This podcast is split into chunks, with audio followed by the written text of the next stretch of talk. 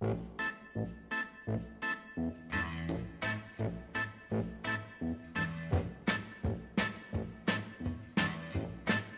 Hello, ladies and gentlemen, and welcome to the show. On this episode of the podcast, we will be discussing everything Watershed Bourbon. We'll go through the history of the distillery, current news, and of course, our personal favorite aspect of the show, the tasting. Uh, with me, as always, of course, is my intrepid and brilliant co-host Andy Kleshik. Andy, how you doing today? You know, I'm doing good. Just watching a lot of golf in the Scottish Open right now. Uh, Oh yeah, very fun. Uh, we were just talking about how weird it is with the time difference because Yeah. you're, you're used to. Um, I think it was. I'm, I'm used to waking up at you know like 7:30 on a Thursday and the tournament's kind of just kicking off. And uh, I think I woke up at 7:30 on yeah, and they're already kicking. They're already kicked off. Yeah, the first round or the first group was already already done. I think Scottie Scheffler teed off at like three in the morning, so it's like, man, that's a big adjustment. Um, so that's but that's fun to watch. And then of course uh, I was at the gun range today, getting a little practice in, which I needed desperately. Shook off the rust a little bit. Pretty good shot considering uh, I haven't shot in you know 15 years, probably 10 years. So that was that was a good time. But um, yeah, and then of course Madeira, I think just had a new bar open up, which I think we're gonna hit up after this. Maybe check it out. Yep. Uh, but other than that, I mean, it's just kind of getting back to normal from the honeymoon and Fourth of July, and All that stuff, yeah. There's a lot of craziness and excitement, and then now we're kind of back to normal. It's just a little bit of a hangover, but you know, you're just kind of dealing with that.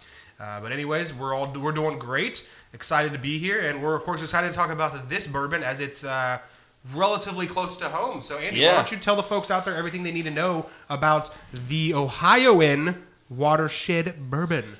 Of course.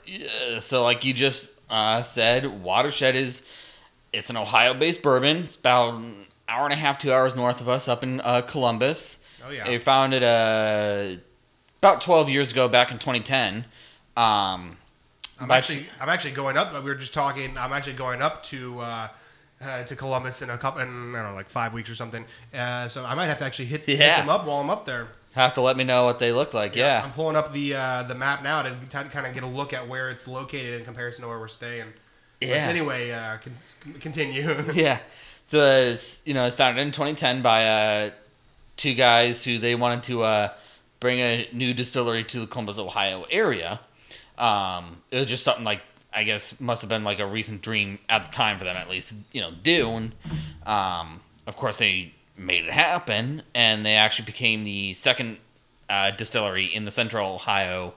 Um, area, kind of that Columbus, Central Ohio area post Prohibition. And actually, the first one, at least in that area, to bring a legally um, distilled bourbon to the market um, when they brought their first bourbon onto the market two years later in 2012. Um, and of course, it was something that, like, initially they started out by, uh, while their bourbons and everything were aging, uh, you know, they started distilling their vodkas and gins. You know, it's something typical, kind of one of the two typical paths most bourbon and whiskey distilleries, at least in America, will take um, to do while you're sitting there waiting for, you know, your whiskey to age. Um, so they were off off to the races really early there, um, and they actually became the first distillery, also in Ohio, to open a restaurant on site after the. Um, I want to say this was in 2016, if I remember, um, after the passing of Ohio House Bill 351, which allowed um, distilleries, at least in the state of Ohio, to open bars and or restaurants on site on distillery premises um, at the same time that you're distilling. I like it. And that's something that's, you know, like been instrumental and key to like their success and that's something they've actually really worked hard to do. Beyond just um not just opening up this bar and and the restaurant on site, but it was something that they've worked on, a- helped bring a lot of that legislation to the Ohio floor about like rewriting a lot of Ohio's um, at least distillery laws when it comes to alcohol um, and the sale of it, the distribution of it, a lot of that, but especially like the operations of it. Um, and it was something that you know early on, not just that House Bill 351, but they also set up the um, I think it was the I forget the name of it, but I think it was the Ohio. Oh, it's the Ohio Distillers Guild. Um, and they like with that guild, it was them and two other um, distilleries. I think one up in Cleveland, and I forget where the third one is. I think it's in the third one's in Columbus uh, too, if I recall. Um, they set up that guild to try and push um, for more, at least more types of liquor permits for distilleries and legislation to be pushed through that would allow them or help them um, grow their businesses and everything.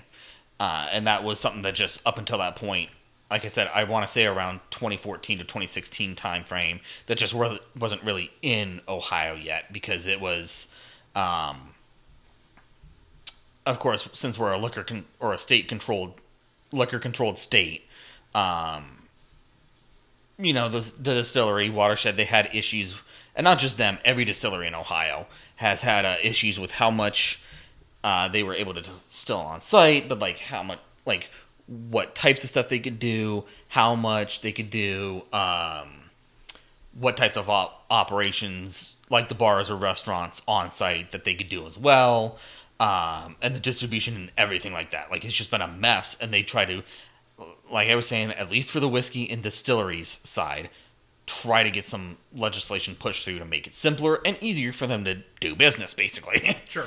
um, it, it was something. A lot of this was spurred um, not just from them actually setting up, but it was from their initial permits that they had. Um, they they were able to distill on site, but of course they couldn't actually sell anything on site. So I don't think they could even have like a like a um, gift shop on site because initially with their uh, permits, another distillery there in Franklin County had already gotten the permit that allowed them to both distill and at least have a gift shop on site hmm. and sell it there too.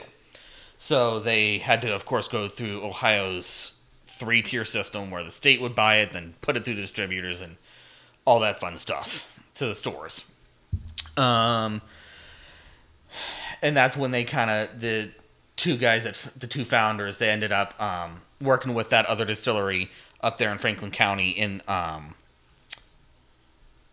in, in Columbus. They got they founded that Distillers Guild, and they actually got legislation passed that helped them and at least one or two other distilleries that they're close with working with, um, and other micro distilleries to to like change the whole liquor permits, at least the operations permits side of it all for micro distilleries uh, in the state, which is at least by Ohio definitions, micro distilleries is anyone um, distilling less than I think it's either ten thousand or hundred thousand proof gallons distilled per year.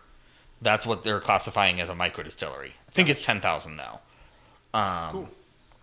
And of course, that was so they got that, and then it was like I said, about in 2016 or 17 was when they got that legislation passed to actually be able to open their restaurant on site, um, and of course sell their bourbon in the restaurant too. Right. Um, so they've really done a lot for you know not just obviously themselves in getting stuff like that allowed, um, but other distilleries. Now, of course, they've grown a lot more since then, uh, and they're still trying to push through legislation in the state to help themselves and some of these other small micro distilleries because they're at. Last I checked, I think they're like like nine to ten thousand proof gallons per year distilled. So they're kind of what they're per- they're running into the same issues again that they were having at the start, where kind of having some of those. Um, they might need to get a new permit soon, or push legislation to change um, definitions within certain permits and licensing and everything now gotcha. as it stands. Gotcha. um, so they've had a lot of fun working with the state to do that. but um, go, you know, that's they've definitely got a fantastic lineup to show for it. Uh, I think they've won at least at a state level. I think they've won a few different awards in uh, the state of Ohio for their products. Um, you know, which they started out doing that vodka and a gin, like I was saying at the start, while their whiskeys were aging. Uh, and they actually have three different um, gins. They have a four peel gin, a barrel aged gin, like a Rabbit Hole has, mm-hmm. and then a guild gin, which I think the four peel is a maybe like four different types of oranges, like peels from that or something, if I recall. Um, and the guild I forget what that it what like goes into that as far as the gin goes. But then they also have uh, like a whole range of bourbons, which we're trying. Their um, I think this is their bottled and bond. Their four year old bottled and bond bourbon today, but they also have a barrel strength, uh, no chino finished, um, bourbon, and just their standard offering on top of that bottled and bond. And then they also have a whole host of um, different liqueurs and a, uh, an apple brandy that they distill Damn. on site. Yeah. But that's tasty. Yeah, I'm sure. Sweet, I'm sure. Oh yeah, I'm sure it's got to be.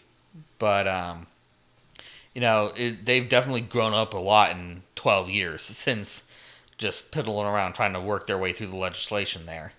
Heck yeah.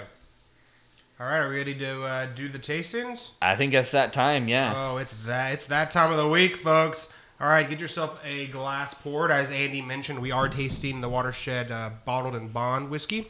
We've already got ours poured, so we're gonna go ahead and just jump right into the tastings. As always, we're gonna start with the nose. It's pretty light. yeah, light, but it's like very, very sweet to me on the nose.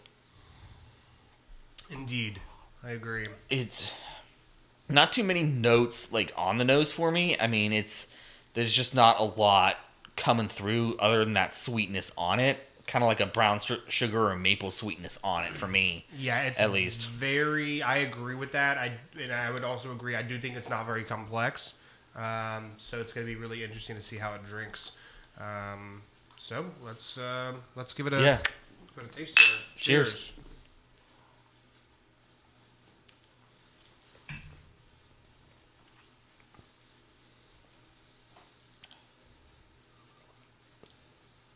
Little burn, nothing Mm-hmm. crazy. Hundred proof. I'd say it drinks just like that.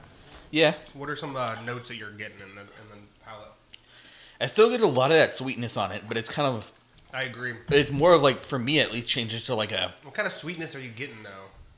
to me it kind of like has changed to like a like a maple orange candy or like maybe a bit of molasses in there. Yes, I Like a agree. hint there in it. the sweet, like, uh, like I get the orange hint, and it's definitely the sweet. It's like almost like orange and honey, or like molasses. and Yeah, honey, like a or, honey uh, orange, like honey kinda, note in there too for kinda like me. you're saying.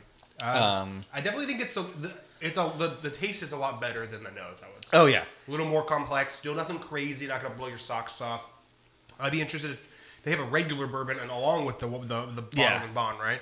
I would be Yeah. interested to try that one out to see kind of how it, it stacks up. But Yeah, I um, couldn't I couldn't find it when I like their regular bourbon. The only one I other one I was able to find was their um like just their bottled um old fashioned Oh, like mix. gotcha. Um when I was looking, but I'm sure you could probably find it, you know, being down here in Cincinnati, I'm sure we could easily find it if we hunted for it.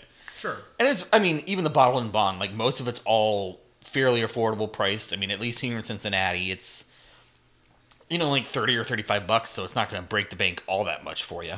Definitely. All right, folks. Uh, that's it from us this week. Make sure you go over to Apple Podcasts, Spotify, or wherever you get your podcasts. We're on all of them. Please subscribe, uh, leave a review, and uh, tell your friends about uh, the podcast. Share it on your, your social media sites. We really do appreciate your guys' support. Have a great week. Don't uh, don't worry, America. We'll be here to drink with you next week. Support other whiskey. We look forward to it.